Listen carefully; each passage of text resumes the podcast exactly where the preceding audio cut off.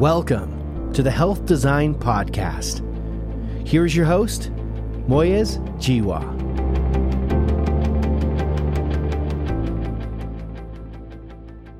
My guest on the podcast today, Swapna Kakani, was born with short bowel syndrome that required intravenous parenteral nutrition for almost all of her life. Following dozens of surgeries, she finally had a bowel transplant. In this podcast, she describes how healthcare made a difference to her over the years and what was really valuable in those experiences. Here to tell her story is Swapna Kakani. Swapna, I'm delighted to host a conversation with you. I want to go back to 1989, which is the year of your birth. For most families, this is a very happy occasion when they have this bundle of joy just handed to them and all things are well. But for your family, it was a particularly trying time.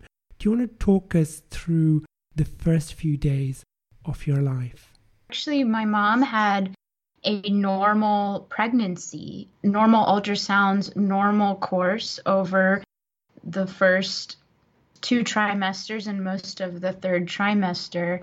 And it was only after her water broke, like any other woman when that happens, went to the hospital and got an ultrasound done of the baby. And at that time, it showed that the bowel was dilated. And that's very ambiguous. That can mean a lot of things.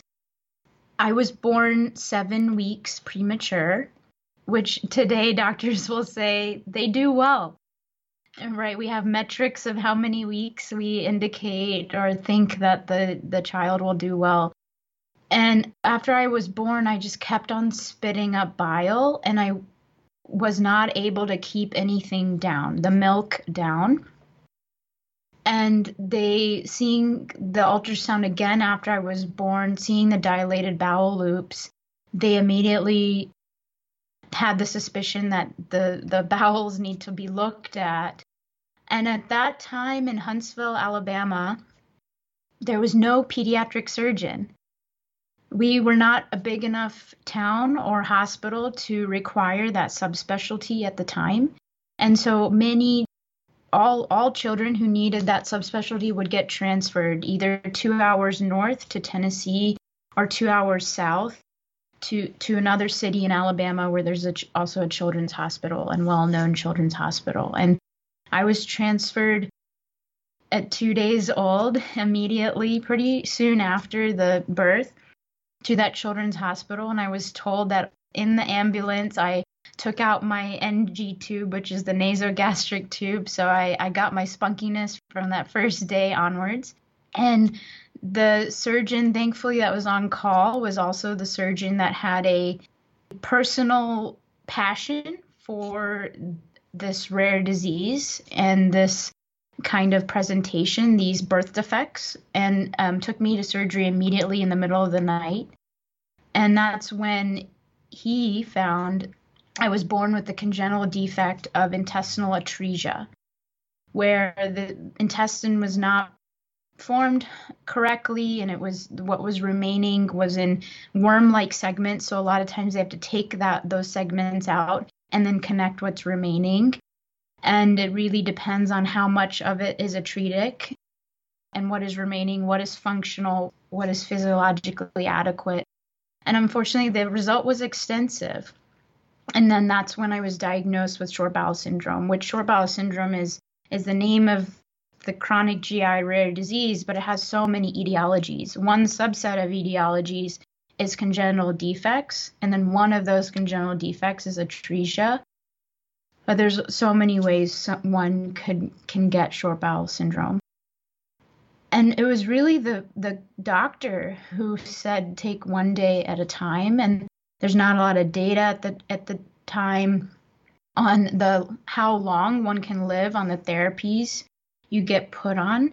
So in that same surgery, so he reconnected the bowel as well as he could, and in that same surgery, knowing that you cannot use the bowel, especially at that time, you get a central line or permanent IV in the chest to receive IV nutrition that will bypass the GI tract and go straight into the bloodstream to feed.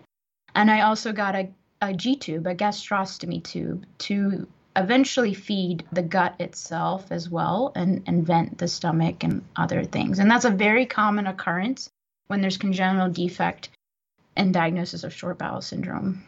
Thank you. Now, I've often heard you speak about your parents and to give credit to them for how well you've done throughout your life. This must have been a dreadful time for them. The notion that they had this beautiful little girl who was so sick. How do they reflect on that experience? So, something that may be unique of my journey is that my mom is an OBGYN and she had from that day onward, she's still practicing. Uh, she has never seen an ultrasound like that with her patients. And to know pregnancy so well as the physician themselves, and to have a normal pregnancy and then for this to still occur when you really right you do everything in your control and still the outcome that you don't want happens I don't think I would be here if it wasn't for them and my medical team. But let's be real the people who drive you day in and day out in the home are your caregivers, your loved ones.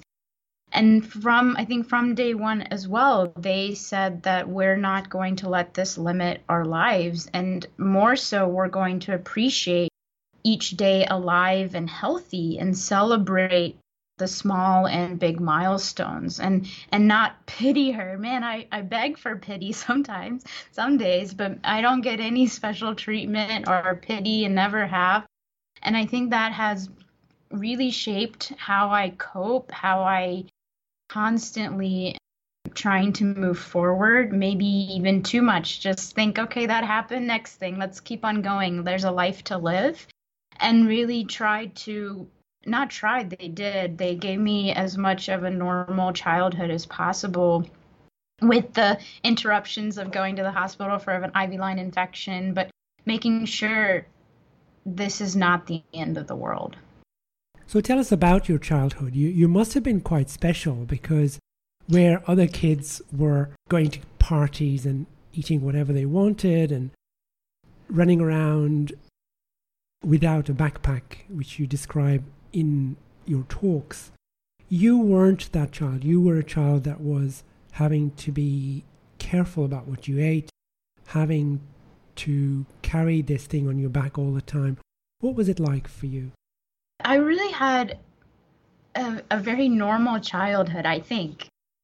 A blessing in disguise of being born with a congenital defect that has led to short bowel syndrome is that I don't know any different. So I have peers that have short bowel syndrome and peers that don't, and those can be my comparisons. But I also was my my own comparison, really. So growing up, I didn't know anyone else with this disease, and so my metric was my peers without disease.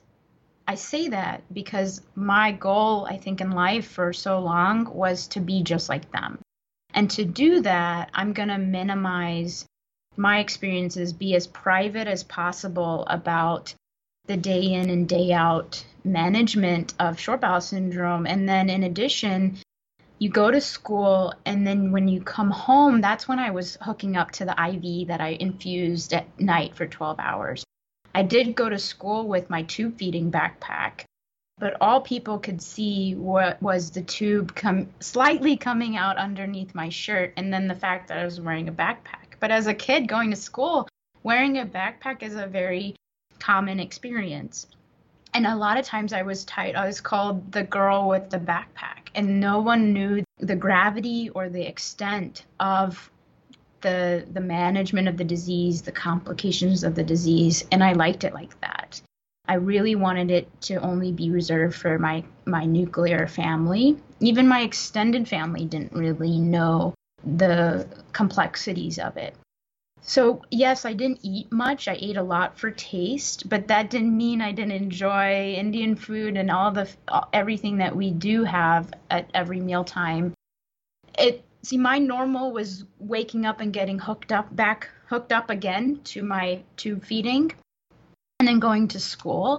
And it was a bonus or like second thought of getting breakfast in and probably and getting it in a hurry um, or making sure it was nutritious because I, I struggle with volume of food so the little that i was going to eat needed to be very caloric but i grew up in a family that only knows indian food my parents only know how to make and serve really indian food and they they live on that diet as well so that has been an interesting interaction. And I think one of the things that we lack in healthcare is really understanding the cultural implications and backgrounds of our patients and their families and how that can impact care plans. Our teams were never really could help us maximize what we already did day in and day out, which is rice and curries and figure out how to maximize those calories and fit them in the diet that is best for someone with short bowel. And there's the idea that eat, just go eat because you're a kid and we want you to use those skills of eating and not diminish your relationship or harm your relationship with food. So there's this constant balance of please eat, just go eat anything and then mm, how do we add more calories that are beneficial for you and most likely coming from an American diet that you're not used to eating and maybe don't even have taste buds for. So I will tell you that is still a, a battle we fight today. And then I played tennis. I did ask for forgiveness, not permission, because I, I love sports. And I thought tennis was the least was the activity where I could get hurt the least. I was in control of uh, my own injuries versus basketball. I really wanted to play basketball, but I thought uh, the basketball could hit my chest and hurt the IV, the G tube. I could fall. What a what? I mean, it's much more physically demanding. But I commend individuals who do play basketball with this disease. So I said, okay, I'm gonna just go out for the team, and and I and I played ba- uh, tennis for multiple years. And then I loved civic service and was very involved in activities for the community. And of course, I chose things that were the most required the most stamina, like Habitat for Humanity, and went on trips uh, to different states to do builds and things that, you know, in 1989, it was it was novel for anyone to even go to school with IVs and tubes. Nonetheless, graduate work, and, and live a life into adulthood. No one could give us those kind of that kind of data, information, statistics. You are listening to the Health Design Podcast with your host, Moyez Jiwa. You and your family managed a reasonably normal life but I've also heard you say that you've had lots and lots of surgeries and lots of contact with healthcare. I think we're talking about dozens of surgeries. So, do you want to tell us about some of those, perhaps the best and perhaps some of the worst experiences you had in healthcare? As of today, I've had 67 surgeries, and that doesn't count procedures, countless procedures. And surgeries include, for me, central line or central venous catheter placements. And so for someone with short bowel syndrome who relies on TPN, total parenteral nutrition, or what we're calling layman's way IV nutrition, that is a worried complication and, and sometimes some common complication. And for me, that was a common complication. So that was the most common reason I would go in the hospital to this date, I'm 33 years old and I have had 31 central lines. Of those 31, 26 have been infected with with central line infections, and the first 25 were before the age of 17. So you can do the math and and know that I was in the hospital at least once a year for a central line infection, and I have the memories to endorse that. And that's where I have probably the most trauma and the most frequent memories of being in the hospital as a child, but I also was in the hospital for abdominal surgeries. And the best interaction that I've had with healthcare is actually an outpatient visit with my uh, pediatric endocrinologist. Ha- living with short bowel syndrome requires you to see multiple subspecialists. This, the disease can affect multiple organ systems, and and this endocrinologist, the first time I had ever met him, and he comes into the room and my dad was my, my main caregiver and it was always my dad and I at these appointments and he comes in and he doesn't look at my dad at all. He looks at me and keeps his eye contact with me only and he puts my huge chart to the side. He doesn't make me get out from my chair and sit on the exam table like many do. He sat wherever there was a seat, did not disrupt my choice. And looked me in the eye and said, What is your goal? What do you want to get out of this interaction? How can I help you? I was only 10 years old. So I was shocked. I did not have an answer, but now I understand that he then knew this is a chronic relationship, that we were going to be working together for the long run, and that he wanted to not only tell me, but show me that he cared and to see that and then know it and actually feel it with my senses was so important that, of course, I remember even today, to more than two decades later. And so now I have goals, and it's the goals are different than clinician goals. And my definition of success is different than my clinician's definition of success. And that is because it is a reflection of the last 33 years and the highs and lows and what my non negotiables are versus acute or one time interactions with clinicians that have certain set definitions of successes or goals based on the population at, at whole or what the center is saying or what they know and their experiences as a clinician, which is also important. And I think both sides have to communicate that. So that's a positive. Can I explore that with you just for a moment? Yeah. Because it is likely that someone would think, well, she's got a complex condition that's very technical. She needs all this parenteral feeding. You need to be really good technically at getting this right. And yet, the experience that you describe as being the most positive experience, or one of the most positive experiences, related to the communication style of the doctor who is dealing with you. I feel it's really important to explore and underline that because you're not talking about technical expertise, you are talking about something else given in the context of chronic illness. Yeah, that's very interesting, especially uh, in the way you said it, because I think I've spent my entire life literally my entire life seeking the best subspecialists in the world technically that have the technical surgical skills the best in the world to take care of my case and its associated complications. However, at the end of the day, to keep me going, those are the memories I have of humans being humans to one another. And I don't think I'm alone in that at all. I don't think I don't, there's nothing else to say.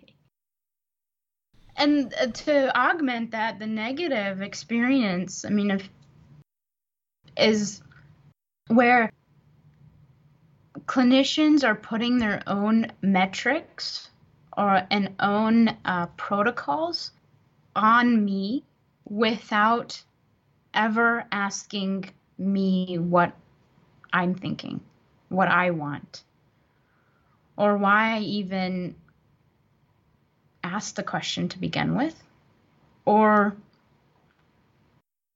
what is it going to mean for her today, but more importantly, what is it going to mean for her in 10 years, 20 years, 30 years. I'm all about sustainability because I know my options are getting more limited and limited by the day. So, what are we doing as a team to think about the long run. So, for example, I have an ostomy. And after transplant, it is very common. Um, so let me back up. Fortunately, growing up with short bowel syndrome, I did not have an ostomy after the year of one, af- after one year of age. I only had a G tube and central venous catheter. I was connected between the short, short small intestine and the normal colon. Coming into transplant of a small intestine, I no longer had the colon. I had surgeries to take it out. And it is common, regardless if you have colon or not, that after a transplant you have an ileostomy. That that mindset is slowly changing, but it is common to have an ileostomy for the purpose of checking for rejection and other reasons. And then after a set amount of time, they they reconnect, and that continuity is important of the GI tract.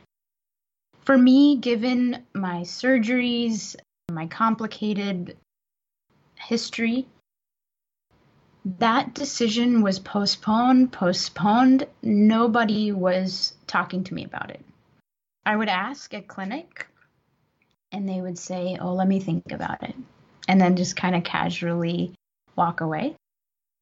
To the point that 10 months after transplant, I finally came to the acceptance, the, the level of acceptance. I am going to have an ostomy. Let's be real. Nobody's addressing it. And I know the realities of my case. I'm going to have an ostomy. And the sooner I accept that, the better. Because again, I'm thinking about the long run, the long, and I have to accept very many things that I didn't expect would happen. So I'm come to acceptance. I have to come to the doctor for another surgery. Has nothing related to intestine. And I am forced. I am adamantly recommended, but it was not a it was forced in every way you could emotionally, physically, mentally to do a test to see if I can get reconnected. There was no question of do you want this? And when we did talk about it and when I I didn't even get asked, I just said it out loud. I said I don't care about getting reconnected. And I used that word. It did not, uh, I did not have a positive response from that sentence. Look, looking back, one, there's this sense of control that everyone in the picture wants. And it's from their own beliefs, their own experiences. And so I think for this clinician, it was you're here for another surgery, non intestine. I'm not involved in it, but I want to say my mark about the one thing where we haven't done for you. Two, that is the one thing that we haven't checked off the box, for lack of a better term. And then three, for me to say the strength of I don't care was being I think this is what I've thought about it is being disrespectful to a surgeon who has maybe even thought about this day in and day out, been woken up at night thinking about how can I achieve this for this young woman who's a young adult who doesn't de- deserve to have an ostomy and in their eyes perceives it to be a negative thing. But none of that open communication has occurred for me to explain. I have come to accept it. It is not debilitating to me at all. And that's not everybody's experience. Because of everything I've gone through in the past, because of all the GI symptoms I've had, I actually love an ostomy. I love not having to run to the bathroom. I love having a, a device or a receiving device that can hold versus the anatomy that I have would that force me to run. I can do a lot of things because of it. I have I have overcome the frustrations. I still have them, but it, they're not consuming when it leaks or when it there's an odor or things that we, we it is day in and day out of a, a life with an ostomy. But more so, I look at how much I can do with it. And then again, thinking about the long term, what are the risks that we go into by or think about or even start to step on that fine line of going back into the abdomen? An abdomen that has been operated on so many times and even though our intention is really good, will we be taking a huge step back? And I, am in a unique position at 33, having done this for so long, that I now make those decisions of that option's out there, but is it worth actually going to that depth or that length? And we've had to conservatively say no to many things and choose the conservative option, which that is not what I thought we would ever do at a young age. You never thought that in just in your 30s you'd have to be you'd have no you would have no more options. Just a year ago I lost vascular access in the neck. We now as a team have said do not go back into the abdomen for anything unless an emergency. I have a stent in my right ureter. There's no other options to repair that ureter. I mean, the, the list goes on. I don't have any more locations for a G tube. We have put it in the last possible location, and it, I will tell you, it is not the best. I mean, the list continues to go on, and it is something that it's a grieving process, in addition to all the other grieving processes you experience with chronic disease.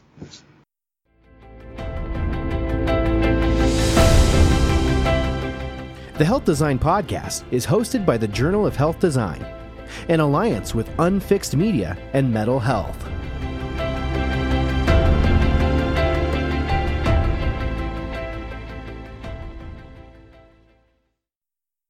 To any surgeon, to any clinician, it would seem a no brainer. Take away the ostomy, it's all good. We can miraculously do this for this young woman, and she's going to be overjoyed when in fact that is not and never was your desire, and you've thought deeply about it, and you're making a choice that a surgeon himself or herself may not be comfortable with, but that you're making a choice because you've got agency, you've got control, you're deciding, like that feisty baby that pulled out the NG tube the day you were born, that you were going to do what you wanted to do. And I think therein lies an enormous gift to healthcare in teaching us how to respond to people who are in distress, or how to respond to people who have choices to make, and not making assumptions about what they might really like to have without walking in those shoes, which are so important. I think that understanding between the two is not respected enough, and it's a very fragile relationship. And I have to tell you, it did, it did not come overnight that I could even say that one sentence that I said in the doctor's office, and that resulted in tears afterwards. And it took a lot of courage. And I look at friends who for every good reason have so much anger. Uh, friends who have lived this disease, this chronic disease for now decades, who have anger towards the healthcare system, providers, based on experiences, their complications, and they get burned out. They lose that gumption that I know is in them because I've seen it. That they lose that intellect that I know that's in them because I've seen it. To separate, to articulate, and, and take yourself, the person, out of it to an extent, to be that objective advocate. And that's when I think health outcomes start to get sacrificed, get threatened, and, and even may change and that's who I care about at the end of the day. That's what keeps that's what wakes me up or and, and gets me going in the morning. And it's I have I can identify friends who have this disease or from Alabama and I want to make sure that that their life is is different than the life I've experienced, and hopefully much better. Um, there's two little, there's two girls who are 10 now who live down the street who have this disease and go to the same children's hospital and i always think are we is it has it changed is their life going to be different in their 20s and 30s i don't know. And most days i say no or there's a lot of work to do but a lot of days we i'm proud of the medical advancements we've made but i think there's a lot more the, the human side of it. I, I don't think this healthcare system is equipped prepared for the individual with chronic disease and their loved ones. And for them to live live with chronic disease and then the other reason I have that courage, I, I learned this recently. Actually, a friend of mine who has had this disease since I was born, since since 1989. She was born five months five months before me, and she has been my guiding light. She passed away November 3rd. And the other thing I realized is I have evidence of those good days, of not being in the hospital.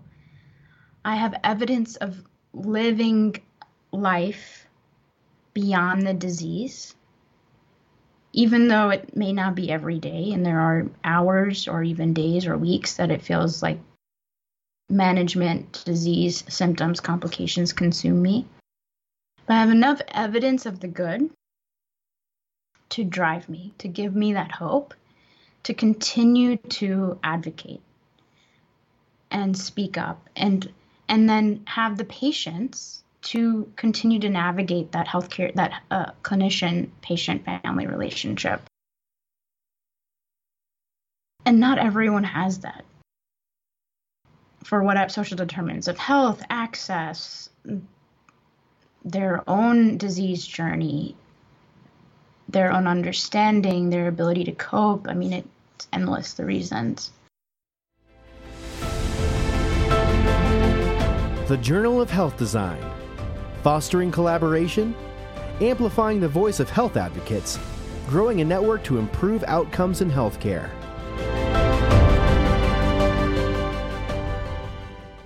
Swapna, there's enormous wisdom in what you have shared with us today. Extraordinary insight into how healthcare is responding, in some cases, very well and in some cases, almost in a clumsy way, to how people are presenting with whatever the challenge happens to be. Now, whether you've got small bowel disease, or whether you've got diabetes, or whether you've got heart disease or cancer, or anything else, all of what you have shared with us is relevant in those settings because people will make their own choices from their own from their own place, in their own shoes, in their own journey. And if we've heard anything from you, it is to listen and not make assumptions because the assumptions are what lead to the poorer outcomes and tears all around, not just for the poor patient, but also for the clinician who feels frustrated that the great grand plans they thought up in the middle of the night are certainly not acceptable and they can't understand why. A few last words from you before we wound up. I'm very keen that we don't lose this key message in our conversation. We can continue talking for many hours more, but I'd like to offer you the opportunity to come back and share some more with us. But for now, some last words from you on what we've just shared what I always say, and I, I want people to know this, who, whoever's listening, clinician, caregiver, patient, anyone interested in this podcast, is advocacy perpetuates advocacy. And if I've learned anything that is life giving and helps me move forward, is the knowledge that and the evidence that I've seen where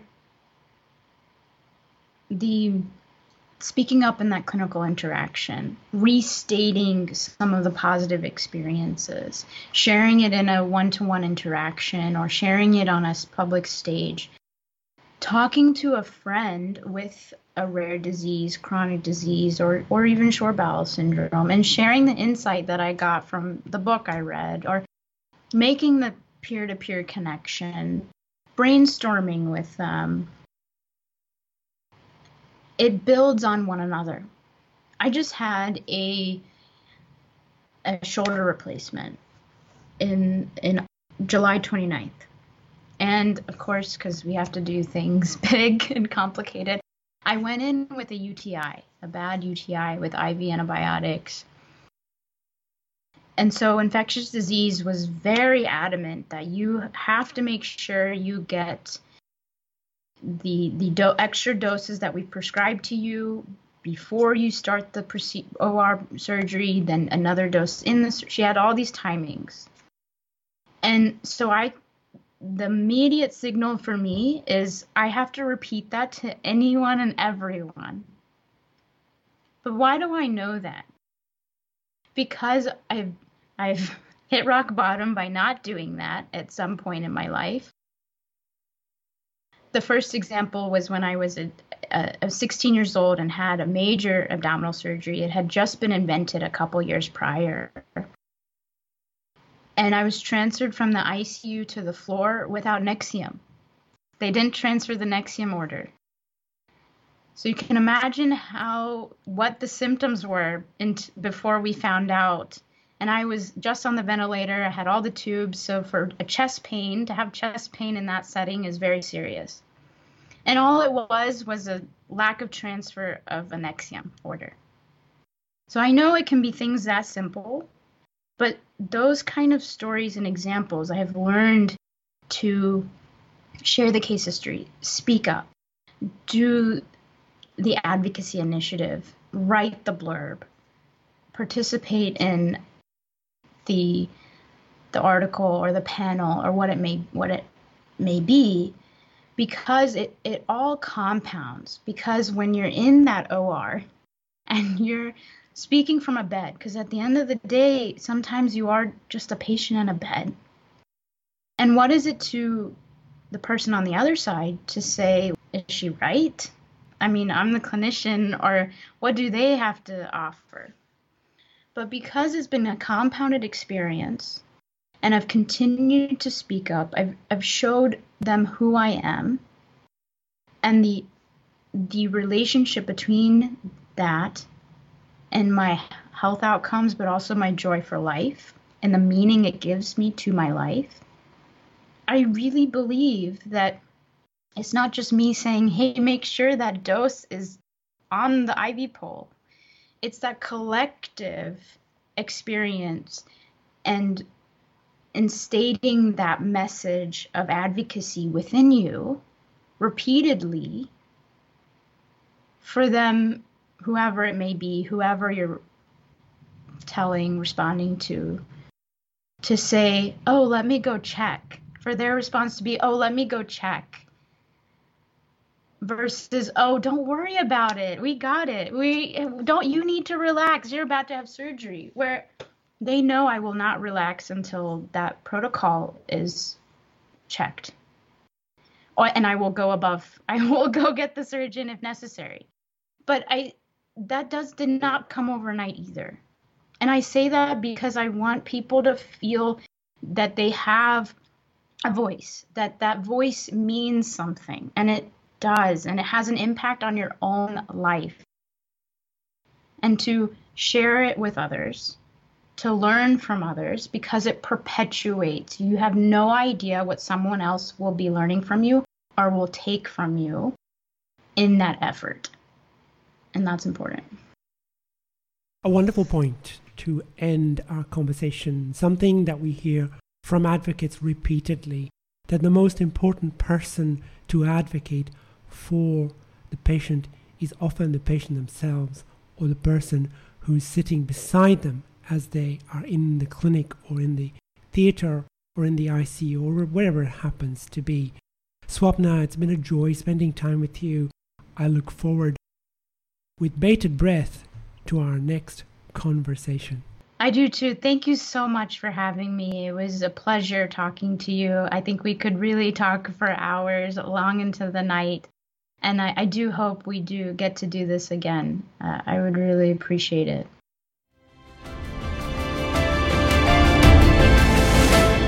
The Health Design Podcast, serving patient and physician advocates. Visit us at journalofhealthdesign.com.